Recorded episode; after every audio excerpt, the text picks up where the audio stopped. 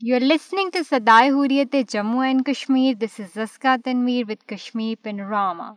The All Parties Hurriyat Conference, APHC, has condemned continued incidents of human rights violations and house raids by Indian troops in Indian illegally occupied Jammu and Kashmir. The APHC leaders at a meeting in Batamola area of Srinagar, while expressing serious concern over the rising human rights violations in Indian illegally occupied Jammu and Kashmir, said the continued Indian military's violent acts and bloodshed in the occupied territory pose an existential threat to the Kashmiris reeling under India's brutal suppression.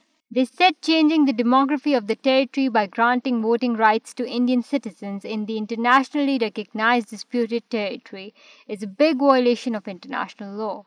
The APHC leaders said Kashmiri human rights defenders continue to face intimidation and harassment on the part of the Modi regime, adding Khurram Parvez, Irfan, Miraj and others are being implicated in fake cases for raising their voice against Indian repression.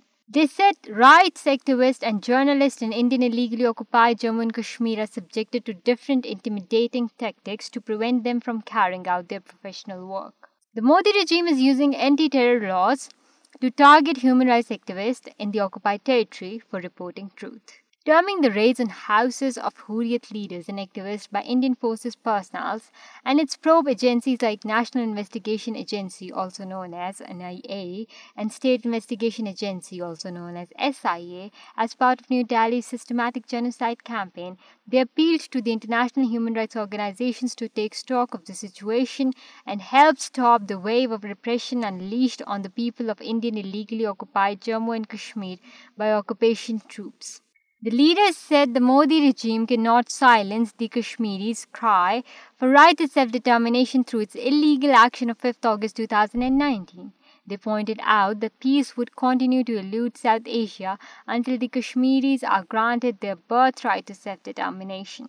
Meanwhile, the chairman of Jammu and Kashmir Democratic Youth Forum, Muhammad Hussain, in a party meeting in Srinagar strongly condemned the harassment and intimidation of the Kashmiri youth and appealed to the international human rights organization to put pressure on the India to release all illegally detained Kashmiri Hurriyat leaders and activists languishing in different jails of India and the territory. Moreover, as the Indian Supreme Court continues the hearing of petition challenging the abrogation of Article 370, People's Democratic Party President Mehbooba Mufti said her party has hope for the Indian Supreme Court that it will do justice. Mehbooba Mufti, in a statement in New Delhi, said, "We have hopes from the Supreme Court that it will do justice. Our struggle does not end here. Our struggle will continue. It is not just a legal issue for me. It is an emotional issue for the people of Jammu and Kashmir," she added. The Constitution Bench of the Supreme Court, headed by Chief Justice D.Y.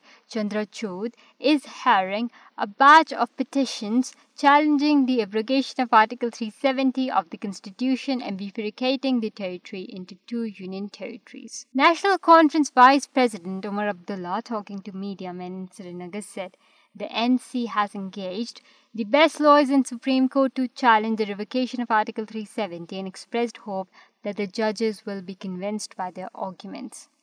We are fighting and we are there with the hope of justice," he said. "We have not left any stone unturned. We engaged the best lawyers and their performance was appreciated by all. The hearings are on and we hope the judges will be convinced by our arguments. It will go on and we are waiting for it."